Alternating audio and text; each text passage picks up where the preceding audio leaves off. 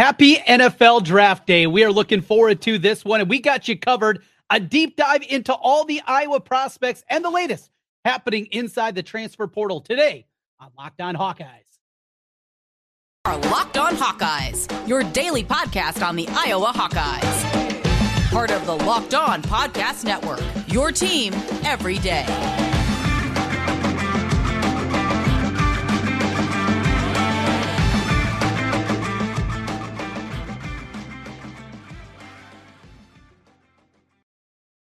Hey, welcome in. I'm Trent Condon, and this is the Locked On Hawkeyes podcast. Thanks for making Locked On Hawkeyes your first listen every day. We're available wherever you get podcasts. You can also find us on YouTube. Make sure you hit that subscribe button. Just takes a moment and helps us get in front of more Hawkeye fans. The algorithms, they love it. We love you for hitting that subscribe button. Five star reviews on the podcast side of things. That's what we're looking for as we make our way through the football off season. Spring football has concluded. Of course, we gear up for that. What's the latest in the transfer portal? We will break things down on that front. But excuse me, first, we're going to talk some NFL draft. It is upon us. And well, I'm making my way down to Kansas City. Excited to get down there. And uh, if you missed us yesterday, every day, as you know, I'll be hanging out at Char Bar doing my radio show there both Thursday and Friday in Kansas City, uh, just past Union Station. So you can stop on by there. I'll be doing my show from 11 to 1, be hanging out for a little bit longer uh, afterwards before making way down and getting ready for the NFL draft. Of course, we await the fate. What's going to happen in the first round? Is Iowa going to continue what we have seen, just the sheer volume of guys that have made their way to the NFL in the Kirk Ferentz era? We understand the background of Kirk Ferentz and what he is and really what he's meant of putting guys at the next level. You know, I had this number that popped into my feed the other day from Chad Leistikow of the Des Moines Register. And I found it very interesting because it's cool, right? The, the success of the number of guys, and you flip on a game on Sunday and you see you're bound to find a Hawkeye in seemingly every single game across the landscape. And that's really cool, right? It's really good. And this year's team is going to have a lot of guys that are going to make their way into the NFL. But this is the numbers.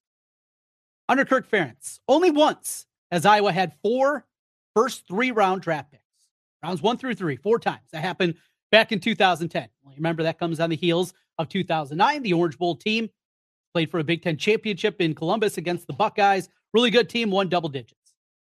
Uh, Brian Bulaga went in the first round, Pat Angerer in the second, Amari Spievey in the third, along with Tony Moeaki, who was also a third rounder. The other time, only once did Iowa have three selections in the first two rounds, a real possibility also in this draft. Dallas Clark, 2003 went in the first round. Eric Steinbach went in the second, and Bruce Nelson also went in the second.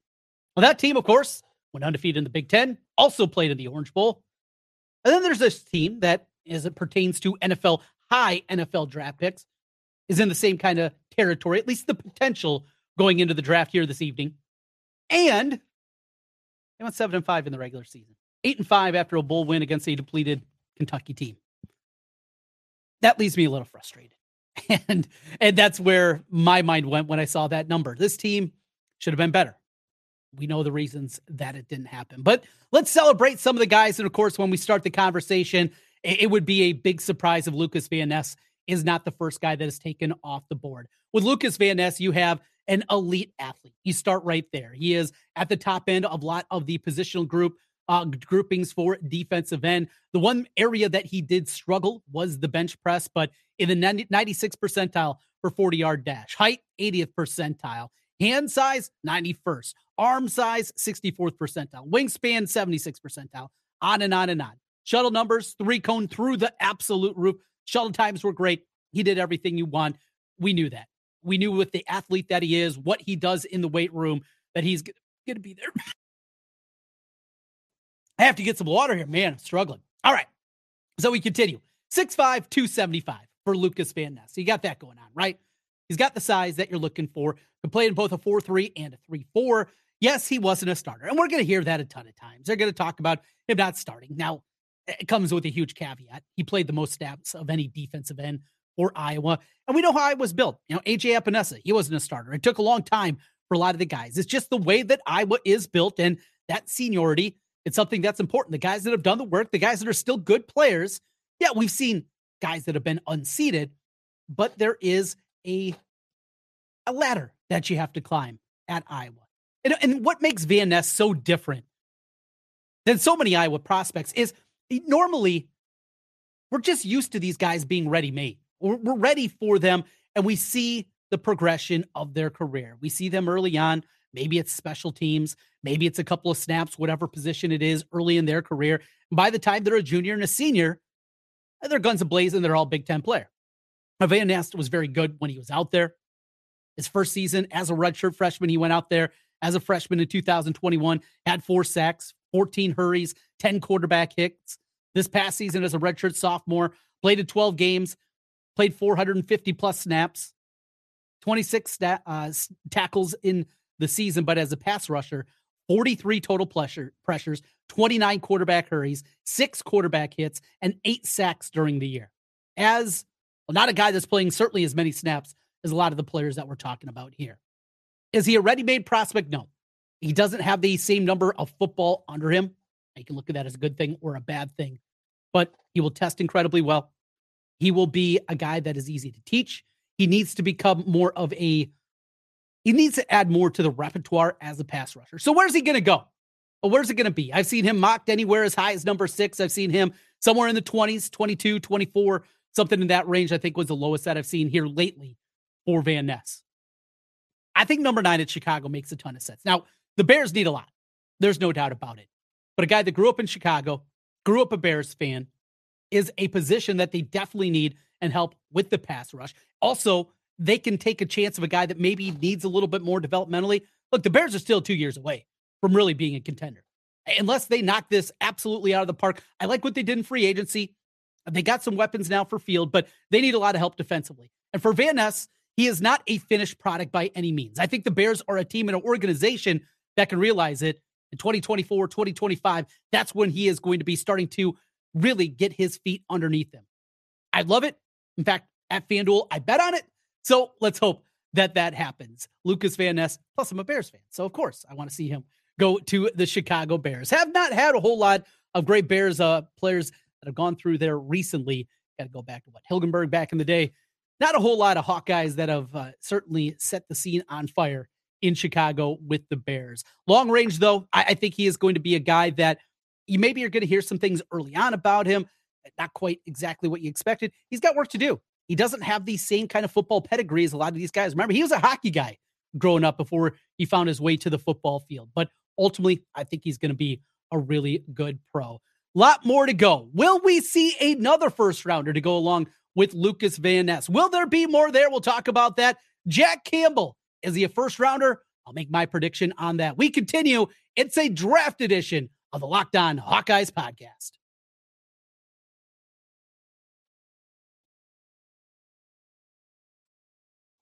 Looking for a delicious snack, but don't want all the sugar and calories? Then you need the best tasting protein bar ever.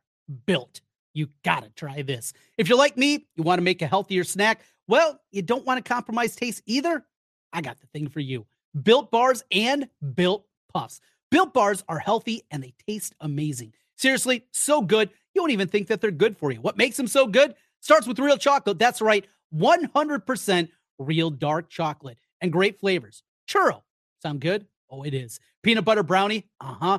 How about cookies and cream? Yeah, that's right up my alleyway right there. I'm not sure how they do it, but these built bars taste like a candy bar while maintaining amazing macros. And what's even better, they're healthy, only 130 calories and 4 grams of sugar with a whopping 14 grams of protein. Now you can still get them online at built.com, but you can go now to your local Walmart or Sam's Club and get some of the specialty hit flavors from Built. Walmart, you can go there today. Go to the pharmacy section, grab yourself a box of built bars, a four bar box of cookies and cream bar, the double chocolate bar, or coconut puff. And if there's a Sam's Club in your neighborhood, you can get the big 13 bar box with our hit flavors brownie batter puff and churro puff. You can thank me later. Trent Condon continues with you here on the Locked On Hawkeyes podcast.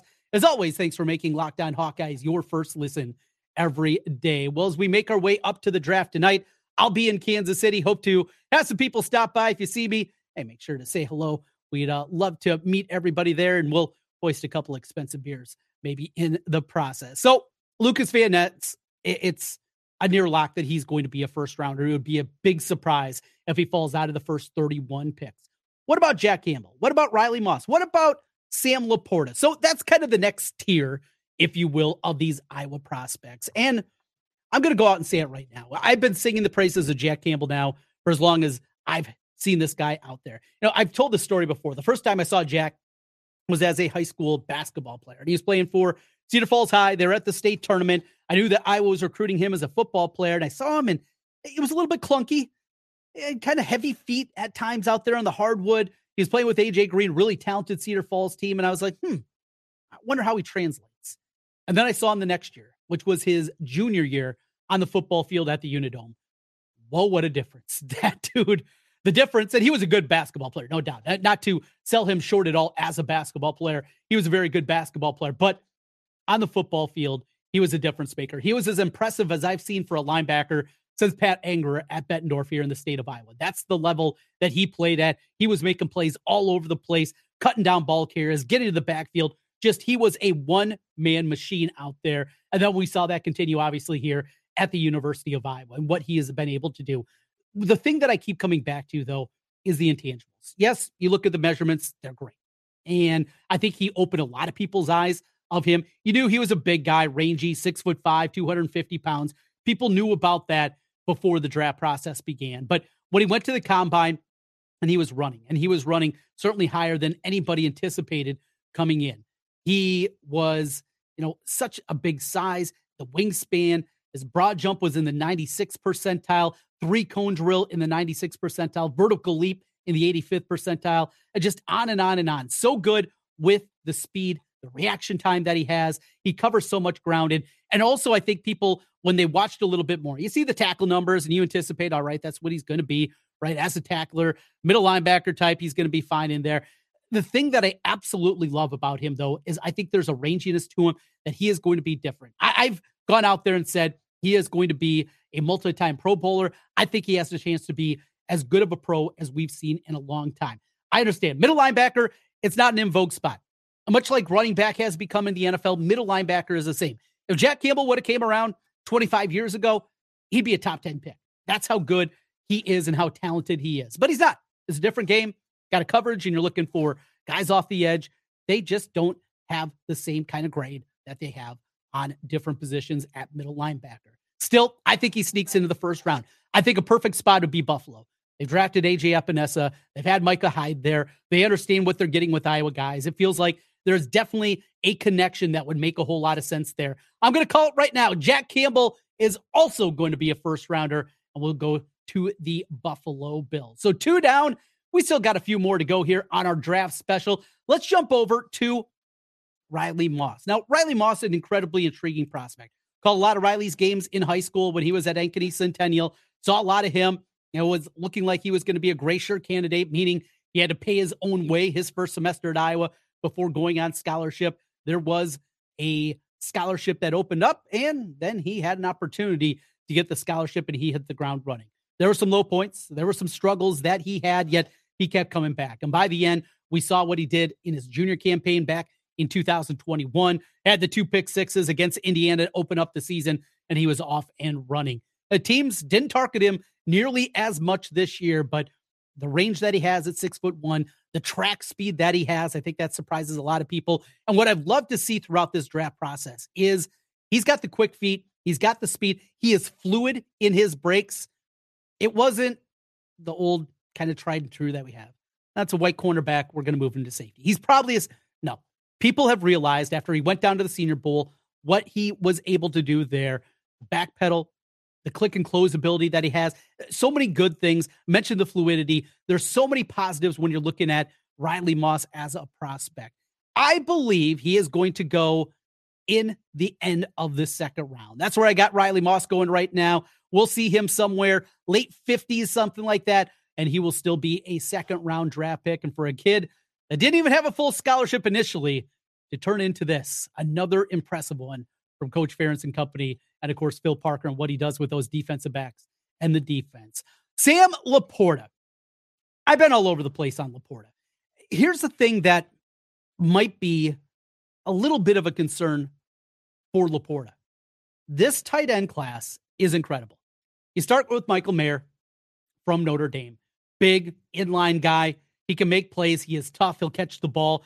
He's not going to be a guy that's going to go up the seam, you know, and bust off a 40 yard touchdown. That's not his game, but dependable, strong, a three down tight end, something that is a rarity in today's game. You couple him with Darnell Washington, who is just a sight behold with his 280 pound frame and the way that he moves. Dalton Kincaid, for my money, is as good as you're going to find. Uh, Luke Musgrave, who was banged up for Oregon State this year, a really good kid. Up at South Dakota State, Tucker Kraft, he's up there. Uh, Schoonmaker from Michigan, Brenton Strange from uh, from Penn State. This is an incredibly deep tight end room, and and because of that, I could see teams knowing that maybe they have six, seven, eight guys that they really like, waiting a little bit longer, and maybe you have your eye on a Mayer, a Washington, and Kincaid, maybe one of those top three guys, and that next group with Laporta and Musgrave and Kraft, and you say, you know what, we like them all, and we're going to wait a little bit longer, and because of that, I'm going to say Sam Laporta falls to the third round. Early third round is when we'll hear Laporta hear his name. Now, I've seen him mocked high. And you look at the production. A 58 catches led the team this year. Only one touchdown. Well, we saw it game in and game out, right? The trouble that there was at the quarterback position and just this passing game and how bad that it was. He ran well. Shuttles were very good, vertical good, three cone. All these speed elements were definitely there. Short arms, not a big wingspan. think he's going to be okay. Sam Laporta, we're going to predict early in the third round. Who is left? Well, we got a couple of other prospects. Kaevon Merriweather, will he hear his name called? How about Seth Benson? We will talk about that. Also, the next in line to be the drafted Hawkeyes as we look to the 2024 NFL draft with an Iowa tie. We'll do that. Plus, a little more portal news. That's as we roll through here. This is Locked On Hawkeyes. Trent Condon back with you one final time on the Locked On Hawkeyes podcast. As always, thanks for making Locked On Hawkeyes your first listen every day. A lot going on. Hey, thank you for making Locked On Hawkeyes a part of your day. Every dayers, we got more coming your way. In fact, we'll have something for you from Kansas City coming up on tomorrow's show. As we roll through here, let's jump into the final prospects. I think that Kaevon Merriweather is going to be selected. I'm going to go six round for Merriweather. He's a guy that's going to stick. He's going to play special teams. He's going to do everything that you need, everything that you ask. As the 40 time what you want? Not exactly. Does he have the size that you want as a safety? Not quite there. But one thing we continue to talk about him as a leader. I think that's going to show up. I think he's going to stick, and I think he's going to make a roster early on. Kaevon Merriweather in the sixth round. And I got one more. I think Seth Benson is going to hear his name called. And he's not real tall. The speed's okay, but you just put in the tape and you see what he was able to do I think ultimately he's going to hear his name called in the seventh round. So that's what we have right now. Lukas Van Ness in the first, Jack Campbell at number 28 to Buffalo, also in the first round. We got Riley Moss at the end of the second, Laporta early third, Merriweather in the sixth, and we'll go six, Seth Benson in the seventh round. Six drafted Hawkeyes. That's what we have on tap in our predictions here for the NFL draft. Let's roll through here. And I want to take a peek forward to next year. So, next year's draft will come around. Will there be a first rounder? Well, a year ago, not many people, though I did tell you Lukas Van Ness maybe could be one of those guys that heard his name called. Well, the first rounder is Cooper DeJean. Yes, Cooper DeJean will just be a true junior this year. He is also draft eligible after this season. I heard a scout say if Cooper DeJean was eligible for this year's draft, he would have been a first rounder. Now, it's crazy to think. We know what a playmaker he is. This is a guy again, his freshman year, true freshman, hadn't played cornerback before until the end of the season at all in his football life. And now you see the level that he's playing at. Now, Cooper DeJean is a different kind of prospect, and he is a guy I think that can shift over and play safety. But he has so many positives going his way. And we talked about some of those stats that came up in the measurables in the combine. When Cooper DeJean makes his way to Indianapolis, whoo, look out. Let's put that down. Cooper DeJean next year, he's going to hear his name called very early in the NFL draft. Well, who else with Cooper DeJean? Well, no surprise, a lot of defenders out there. Nick Jackson, as he comes in for Virginia, I think he'll have an opportunity. We'll see kind of measurables what he is going to be on that front. Another young guy who might be leaving early is Deontae Craig. I'm incredibly high on Deontae Craig. I think he's going to have an absolutely monster season. Might be very similar to Van Ness, though he'll be a starter this year. Is not going to have some of the snap totals that you have, and that's because of the depth of the defensive line. But what we've seen out of Deontae Craig in his limited time out there, he is a big time prospect. He's got long arms, he can get to the quarterback, and he's got a lot of upside still to him. We're going to say Deontae Craig, another one, definitely to keep your eye on. And then you get into some of the veteran guys, you know, a Logan Lee, Noah Shannon, Joe Evans, Quinn Schulte. Those guys draft eligible next season. Some of them in their final year of eligibility. There's no COVID year or anything for them going back with Lee, with Shannon, with Evans. That defensive line is going to be absolutely loaded. I think all four of those guys have an opportunity to hear their name called. How about Erick All? Now, if he's back healthy, and it looks like he is coming off the back surgery that he had in the transfer from Michigan, he's going to be there. Luke Lachey also going to have an opportunity. How about Tory Taylor at punter?